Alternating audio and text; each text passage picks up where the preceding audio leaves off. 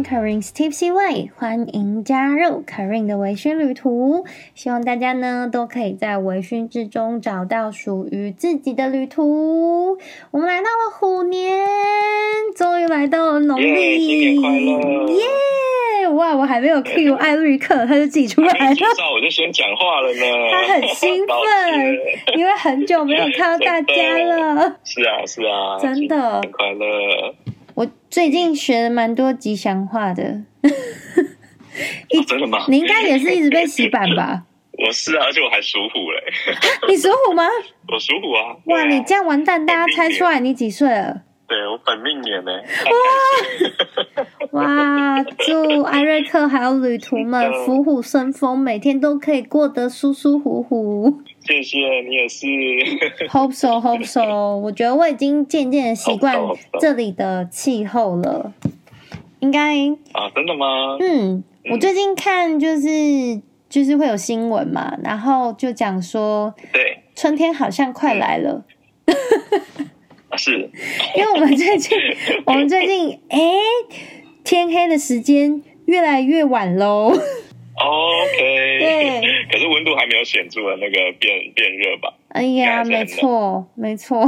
好哦那我们为了应景一下哦，毕竟是农历年。哎，我觉得在这边就是蛮特别的，就是嗯，因为我们的就是国际情势稍微的就是紧张一点点，所以我学到在这边，oh, 我我们不太讲哦，Happy Chinese New Year，就是我们会讲 Lunar New Year。真的哦，嗯，我们就会讲农农历年快乐，因为就农历对，就农历过年。因为你知道，就是理解理解，在美国就是是现在的禁忌嘛，嗯，算是，而且在美国真的就是呃，算是大毒药吧，就是你发生什么事情，你就讲说你这是歧视，就很可怕，对，所以所以就不能，因为因为其他国家，比如说韩国，然后呃，就是越南啊什么之类的。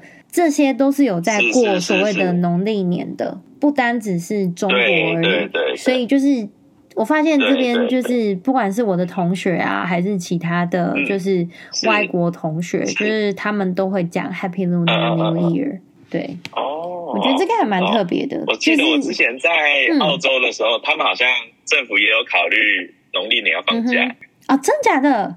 对，就是。我这边完全没有 feel 哎、欸。OK，我那 农年夜是，我们就借录这期节目来那个 对啊，缅怀一下。我除夕夜那一天完全就没有 feel，就是还上课，然后放学才去跟同学吃了个饭。OK，, okay 而且就大家都累了，围炉一下。对对对对，就大家都累了，就。出去吃饭也懒，然后自己在家煮更不可能，所以我们就是在同就是在某一个同学家，我们就叫了外卖，然后把它倒在盘子里面，看起来很像自己煮的。超 超多人就是私讯我说，哇，你们都自己弄的吗？怎么那么厉害？哦，我都心虚了。真的很厉害啊！我真的都心虚了。蛮厉害，我看到照片，看起来谢谢您。嗯，就其中大概只有嗯 三道菜是自己弄的吧。没事啦，就是过得快乐就好。要筹备这些材料，有的时候也是很麻烦。真的，而且大家上课都累了。对，真的，毕竟是还，毕竟没有因为农历年你们就停课嘛。对啊，对就是这边完全就是不会因为这件事停课。嗯，理解理解。那我们来应景一下好了。艾瑞克还记得我们就是一直都在美国境内旅游吗？对。真的，而且大部分就是东岸跟就是就是中部这样子。那我们这次就是都还在东岸比较多，对，对就是为了应景一下，我们来讲一下就是中国产的酒好了，你觉得怎么样？可以的，可以的，可以好。而且这才是最多的啊，最多的。你说它的销量对不对？白酒，真的很特别耶，嗯、对，对，对，就是。中国人喝掉的酒是白酒，是营业额，以所有的酒来讲的话，白酒营业额是是最多的，比 whisky 啊，比白兰地啊都多得多。毕竟他们的市场本身就很大，对他们自己内需的那个就就相当可。Oh, oh. 而且其实白酒的另外一个点是，呃，我的意思是说，国外的朋友比较少喝到，原因也是因为白酒真的种类太多，很复杂，对啊，大家不知道要喝什么。对，因为你像大概国外的酒，当然以葡萄为基底的就可以有很多、嗯、呃也蛮 local 地方的酒，像我们之前有提过一些立业酒或者是其他的一些利口酒，都有这些呃种类的酒没有错。嗯，但是中国白酒的那个种类更可怕，更可怕，就是你稍微出一个省。甚至 even 是在一个省里面的不同的乡镇，哦、他们的那个地域的那个可能跟我们谈的不一样，但是就是在每一个地方都有他们自己那个风土的酒。嗯，很可怕，这是这是非常厉害的一件事。因为那个白酒的种类真的非常多。对，对因为毕竟酒这种东西，最主要就是水，嗯、然后再来就是它当地的一些，就是不管是果物啊，然后或者是一些药草之类的，所以真的就像艾瑞克说的，对对，对，会完全不一样。你离开一个不一样的地理环境，就差很多。对，嗯，对，所以这也是为什么，就是国外的朋友，他有时候会。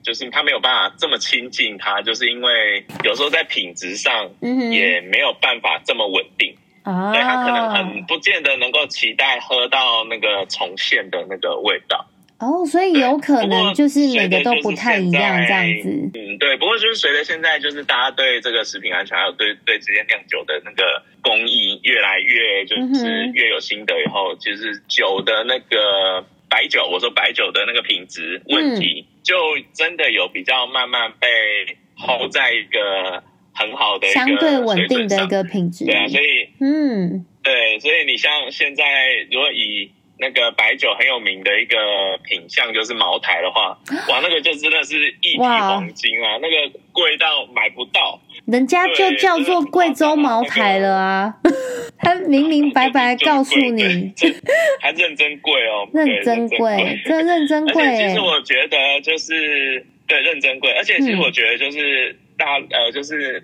大陆这边他们也认真的，就是把白酒这边，就是为了能够更亲民的跟、嗯、呃，就是年轻人还有跟国外的朋友，就是去做推广，所以他们其实也慢慢的在把白酒做比较系统上的分类。嗯，对，所以其实他们在一九七九年的时候，他们其实就有加入了一个所谓香型的概念，就是把白酒分香型。哦，所以它有非常多不同的香型。对，其实，在当时的时候，只有三种香型，原本只有分三种，嗯，就是呃，以那个茅台为那个主体的，就是所谓的酱香型，哦，然后再来就是那个呃那个泸州老窖的那个浓香型，啊，还有一个的话就是那个汾酒清香型，汾酒，嗯，对，就是这三种酒，就是最开始的时候分香型，就是分成这三种香型，就是酱香、浓香、清香。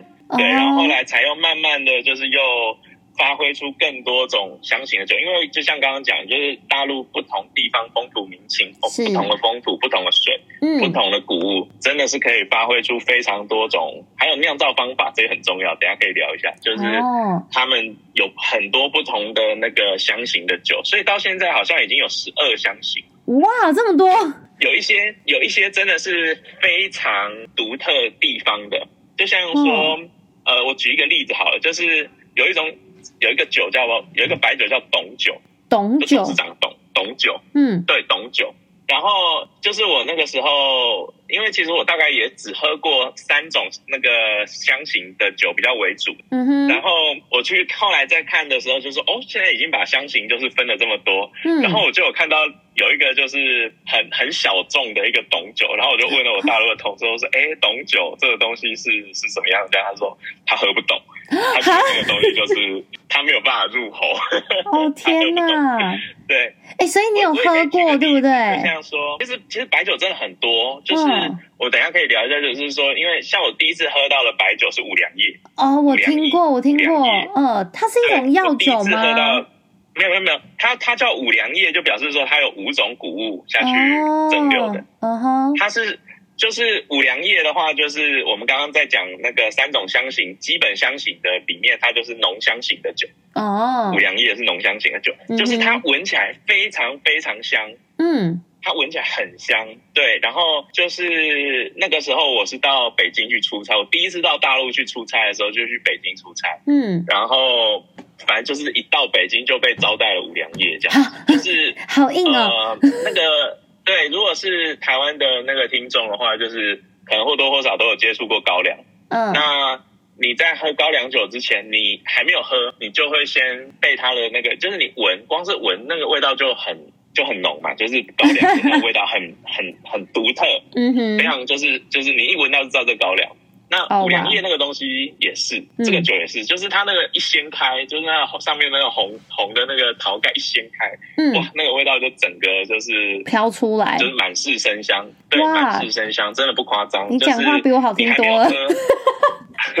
你还没有喝，你就会那个得到，你就可以先闻得到这样子。会先就是，然后这个其实对，闻了就醉了。味道先，对你先被对，就是真的是闻到就醉了。有的人可能就是。对酒的那个耐受度比较低的话，一闻到那个味道，你就觉得哇哦，就是就是就是醉了这样子。对，然后其实这个在浓香型的酒里面，他们都有类似的特色，就是说他们在就是蒸馏的过程中，因为它就是酿造过程当中，它里面有一个成分就乙酸乙酯。就是这个是它主要会有那个香气的那个来源，化学就是它在名词出来了。对，化学没错，就是在那个酿酒的过程中，它这个乙酸乙酯的产量其实是各种香型来说它是最高的哦，所以它的那个这一个乙酸乙酯也会变成就是他们浓香型白酒在做呃品质的评价的时候的一个指标。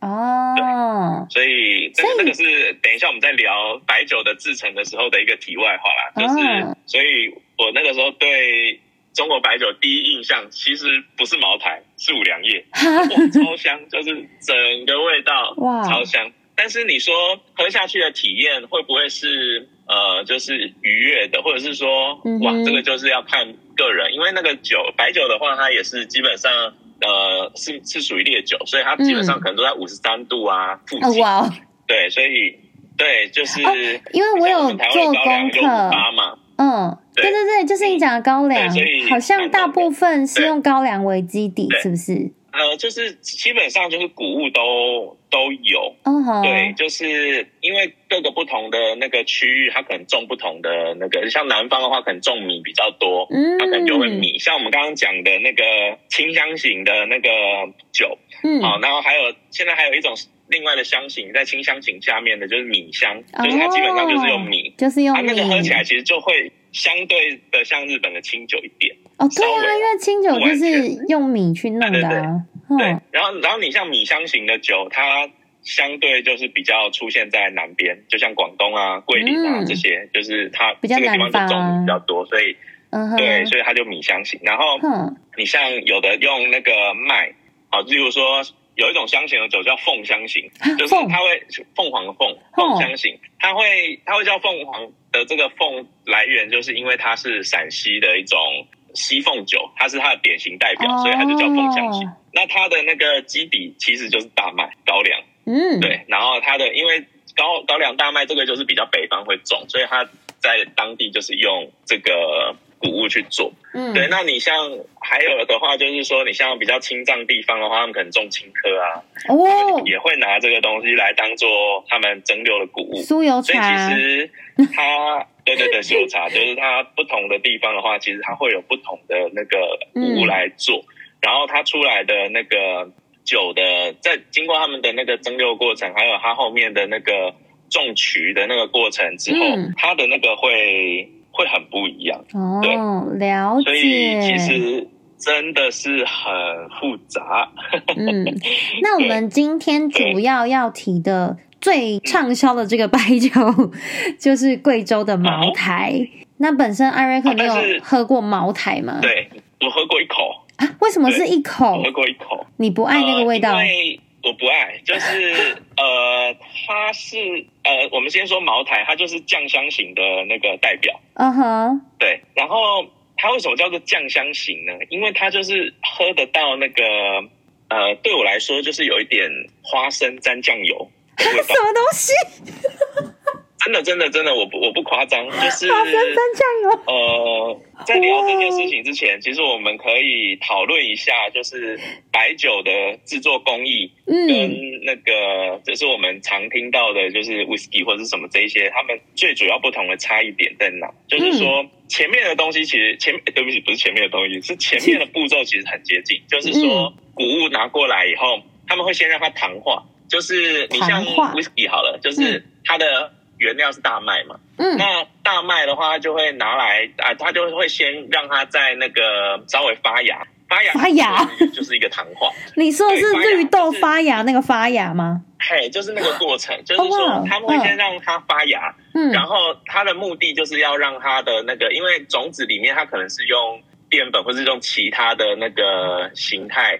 储存它的那个养分嘛，那要先让它变成糖糖化，先糖化它。嗯，那发芽其实就是一个糖化的过程。然后我们说大麦，就是我们在喝 whisky 的时候会有所谓的泥煤味啊，就是因为他们要去终止这个大麦发芽的过程的时候，其实它是要去，呃，用温度高温让它停止发芽，所以他们会去燃烧那个泥煤，嗯，让那个大麦停止发芽。就温度一高，它就。停止了，它那个酵素的作用就停住了，所以它就停在那边。那也是因为在烧这个泥煤的过程中，把这个泥煤的味道赋予到大麦里面去，所以它后来在蒸馏出来的那个。呃，威士就会有它特别的那个泥煤的那个风味，这样啊，所以前面的这个步骤其实都一样，就是蒸煮、糖化、发酵、嗯、这个部分，蒸馏这个部分其实都很接近。那请问，那所以茅台本身也是会有这个泥煤泥土的味道是吗？你说茅台吗？对，是不是？就是不，哎，对，就是还没有到那个步骤，就是说前面我刚刚讲的那些步骤啊，其实都是谷物产生出酒精的过程。嗯哼，就是。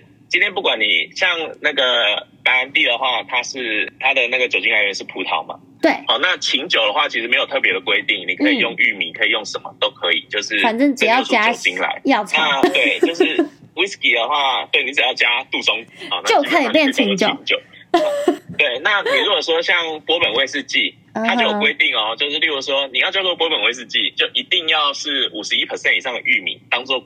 谷物发蒸馏的主要原料，你才叫波本威士忌。嗯，那如果是黑麦的话，那你就是五十一 percent 的黑麦拿来当主要的那个。所以在前面的这个过程其实都一样，就是不管你用什么谷物，然后反正就是把它蒸馏出酒精的这个过程，其实各种烈酒都有这个过程，大家都是一样的。对，然后中国白酒特别的部分其实是后面的这个部分，就是说它会加入那个他们大陆叫曲，嗯。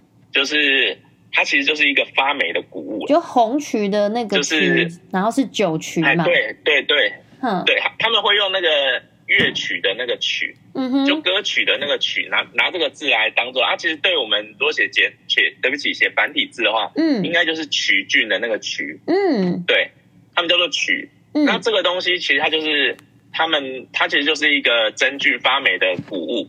然后他会把这个东西再跟刚刚蒸馏出来的那个酒种在一起。那因为不同的地方，它做曲会受到当地风土的水啊，还有当地的一些气候、谷物啊，或者什么的那个，对对对的影响，所以它的那个曲会赋予酒的那个风味会很不一样。嗯，对，所以如果我们把那个中国白酒跟西方的这些。呃，威士忌要去做区别的话，其实你可以用这样子去想象，就是说，像威士忌这种酒，它酒精蒸馏出来以后，它的很多我们后来喝到的那些味道，其实是它在纯桶的过程中桶子给它的，嗯，或者是像琴酒，就是它去浸了药草以后，药草给它的，或者是其他的利口酒，就是那些给它的，就是后面的味道给它本身留下来的，就是它等于像它等于是有一个外面给它的一个概念。嗯哼，这样子。然后中国白酒的话，它是因为它会种曲进去，嗯，所以它等于是一个内化发酵自己过程的，会产生出来的那个风味。我们刚刚讲的那个评判浓香型白酒的好坏提到的一个化学名词叫乙酸乙酯，这个东西就是曲菌在跟酒精作用的时候会产生出来的一个酯类香气的来源。好，乙酸乙酯其实就是香气的来源，那它就会变成是它的那个。等于是它在发酵的过程中，它自己发酵的过程中，然后把这个脂类啊，或者是说更多的芳香类的一些分子产生出来。嗯，所以它其实是有一个自己跑出来的风味，嗯、对，就跟不是桶给它的，是，是它自己本身就给的味道。嗯、所以你像茅台，你不要看那个茅台那个白色的瓶子，好像好像是什么塑胶，没有，那其实是玻璃哦，就是它是玻璃吗？不需要这些，它是玻璃，它是玻璃。我以为是。陶瓷耶，它当然也会有啊，不是啊，可能很久以前是陶瓷没有错，但后来应该是玻璃。哦。对对对，然后它的那个曲，你可以想象我们在做酱油的时候，其实也是黄豆，然后曲菌，然后对啊对啊对啊，嗯，所以那种酱香型的这种酒，真的很就是在沾那种黄豆甜面酱酱油的那种感觉，就是你会喝到那种感觉，那感觉好像味道不错啊。没有没有，但是而且而且你刚刚说就是因为这样子，所以味道很丰富。而且你刚刚说就是像花生沾酱油。呃，没有啦，那个是我自己，就是你自己的感想，对对对，感觉。你知道我第一个，我第一个听到花生沾酱油，我第一个想到沙茶酱啊，沙酱不是花生做吗？不是，不是那个味道 啊，对对，但不是那个味道，就是。它的那个，它酒体很厚了，嗯、然后就是那个，因为它的味道很丰富，所以它有很多层次。嗯、了解，就是这种酒不是拿来拼的，就是也很贵啊，也不值得拼。它真的很贵，它的那个味道是层次非常丰富啊。我我有做功课，那个、然后就是稍微有曲菌嘛，嗯、所以它稍微会有点清透明带黄，稍微哦。对，那个酱香我真的觉得就是可能真的要华人比较懂。OK，就是可以在吃，就是吃中国菜，然后就是有那种酱香，oh. 然后对，就是那那那种概念这样子。对，我看那个不好不好，就有人的形容，对就说像是洗衣篮的臭酸味，或者是腐烂的水果味。我想说这什么鬼东西？我整个困惑。就很像我们去吃到那个 blue cheese 一样啊，就是我们会觉得就是哇，这个就是。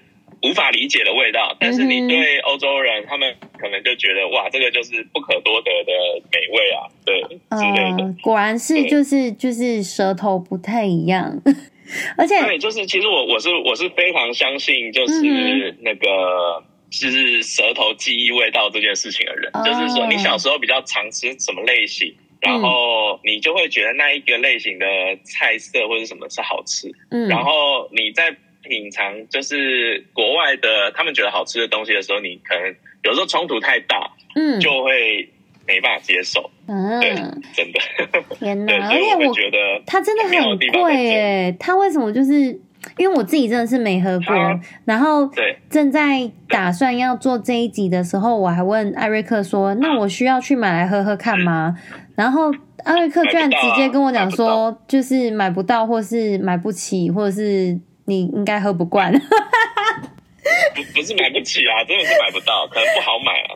买不到吗？为什么？不，真的不好买，因为真的是光可能那就是大陆自己喝就已经。但是我有看它，就是它年产量高达一百六一百零六亿公升呢。哦，你讲到这件事情啊，其实中国有一句话，就是说，嗯哼，茅台是酒酒类行业的，就是利润最高的。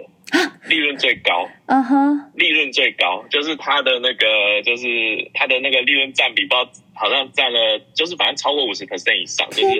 就是酒类的收益里面，它的那个，它的那个，它的利润算是相当好，茅台的是相当好。但是你刚刚讲，你觉得茅台的产量已经很多了，对不对？对啊。但是其实真正产量大的是浓香型白酒。哦，就是你刚刚说的五粮液，大概五粮液这种，就是它的那个产量大概占那个绝大部分哦，可能有三分之二以上哦。哦哇哦，就是中国人消费浓香型白酒，绝对有超过三分之二以上。天哪！所以他们自己觉得茅台好像已经很很大量了，哼但其实浓香型白酒才是他们最多的。所以他们自己内部就是喝掉很多了。很多很多很多，这就是为什么我们买不太到。浓香型白酒哎，对，浓香型白酒的那个代表就是四川的那个泸州老窖啊，对，国窖一九七三。他什么？再讲一次。啊，没事，那个那个是他们的一个广告啦，哦、就是那个四川的那个泸州老窖他们的那个。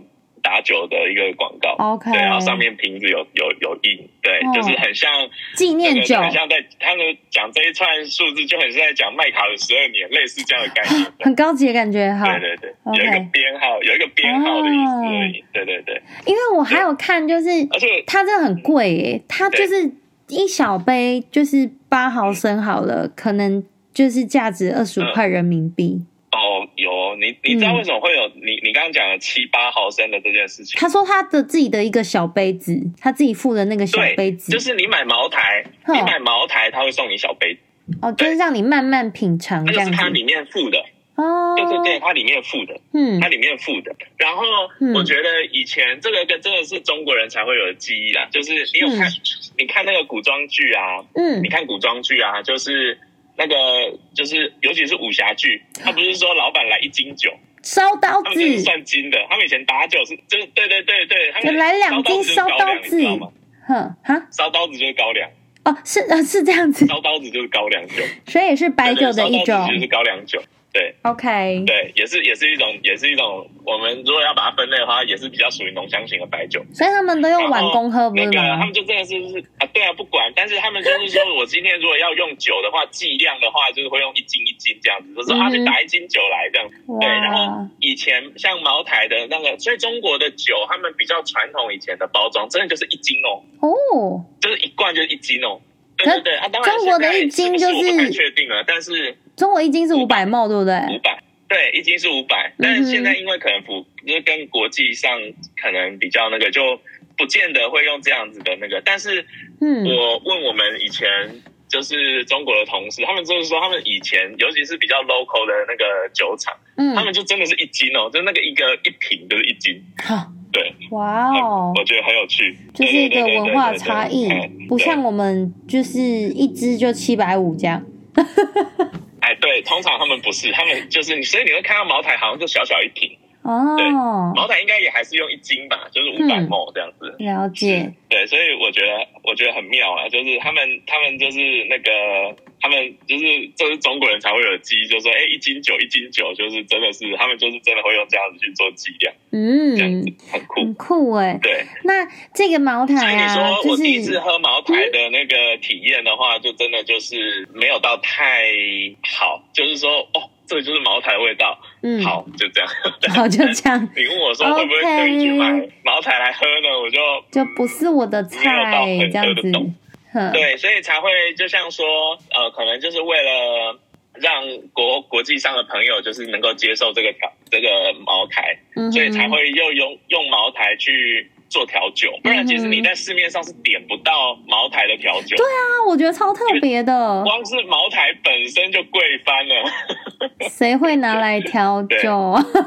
对 这其实是因为，这其实是因为就是贵州茅台公司他们。每年都会举办这个茅台鸡尾酒大赛，然后在二零一五年的时候是首世界上首次举办，所以他们就是是是是，因为它毕竟茅台本身就是一种，就是你刚刚说的很难买到，所以很罕见嘛，而且它酿造原料就是没什么人知道，就是有点像可口可乐的配方，没有人知道，对，大家不知道它是怎么做出来的，对啊，所以就是。要把它跟什么东西混在一起来，就是做成鸡尾酒，这也是很少见的。那毛这个真的不容易，对，就是你你不知道它是什么原，就是什么原料，所以你要想办法把它混合成一个就是融合在一起的味道，本身也是蛮困难的，所以。这个贵州茅台酒公司呢，他们就在二零一五年举办了世界首次的这个茅台鸡尾酒大赛，就是想说，哎，把它推广出去，它其实也是可以做鸡尾酒的。是是是，对。其实其实你讲到这个啊，就是、嗯、其实那个中国也有很多中国本地的那个酒吧，他们除了就是在会卖就是这些古典的调酒以外，嗯，经典的调酒以外。其实他们也会都拿自家的那个白酒，就是中国各个不同地区的白酒，嗯，来做他们中属于中国自己的这个鸡尾酒，就是花式调酒。嗯、其实有的时候去真的是蛮有趣的，所以你像我那时候在大陆出差的经验，就是去酒吧的时候，我有时候就会刻意点他们用白酒调出来的。调酒，嗯，真的会蛮特别的，对，就是其实慢慢慢慢就是会让年轻人会去接受白酒，不要就是只留在以前那种，因为华人就是多少会有所谓拼酒文化，对啊，就是啊拿起来就是要干啊，要怎样啊，很累啊，慢慢的把这个就是嘿，就是把这个风气就是慢慢的变成是在品酒，然后是在一个享受的过程这样子，对，所以其实我觉得像。就是茅台他们去办这个鸡尾酒这样子的那个一个也是好的，我觉得蛮不错哎，就是一个很棒的行销。对对对，而且像你说，就是你到就是中国那边出差的时候，你就是会点当地特色的白酒做成的调酒。对对对对。那我觉得就是可以，我是一定会去喝当地的啤酒跟当地的调酒。哦，我我也会，我也会，而且我觉得这就连接到台湾，就是我们会做那种茶香的调酒，我觉得这也很酷。哦，对啊，对啊，对啊，对啊，就是没错，我只要去就是 bar 或者是什么，反正他如果就是 cocktail 有这种茶类的，我很偏好茶类，我觉得就是喝起来很像饮料，就是个美酒。嗯，很 棒。啊，是，对。对啊，所以嗯，我真的觉得，呃，白酒其实对中国来讲就是一个算是蛮中国式的一个代表，因为就是，但是它。其其实又代表了中国文化的博大精深了，因为就是历史这么悠久以来，然后各地产区的谷物还有酿造的一些酒曲的那个都不同，所以才会塑造出这么多种风味，就很像我们说中国有所谓八大菜系，然后说酒香有这么多种酒香，嗯，然后这么多的一个结合，然后真的是一个这么悠久历史的大国，然后文化底蕴这么深厚的大国，才会有这样子伴随出这么多的东西出来，蛮值得去体验的啦。你觉得不同文化啊？对对，然后嗯。这个像我那个时候从大陆回来的时候，我有买过一次五粮液回来啊，真的。然后像我我爸爸他就比较接受那个味道，他就觉得哦，这个就是高粱，然后再多了什么什么什么的味道，这样子，他们就会觉得那个不一样。对，然后你如果说真的对白酒就是呃，可能就是太烈的，就是你没有办法接受的话。那你可以从就是比较味道比较这么特殊的酒开始喝起，就例如说米香型的酒啊，或者是清香型的酒啊，嗯，这样子的那个就是它的那个不会这么突兀，就是不会这么强烈。因为你像，嗯，对，我不知道你有没有喝过绍兴酒，我有吃过台酒的那个。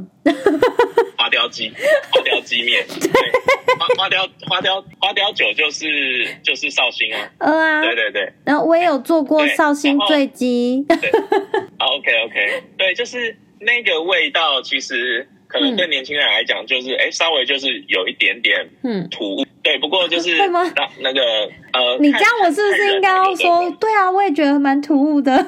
不，不见得，不见得，就是有的人我是年轻人，喜欢第一口入口的那个味道，硬要就明明很好吃，很爱起来就是很特别啊，对啊，对啊，就像你说的，嗯哼，对，而且我觉得他很特别，他就是赢得这个，就是二零一五年首次获奖的这个调酒师，他不是华裔，哎，他是来自雪梨的调酒师，他对，对，澳洲人，他叫做 Bobby Carey，呃，芭比。对，而且他做的这一支就是呃鸡尾酒叫做香蕉王朝 （Banana Dynasty）。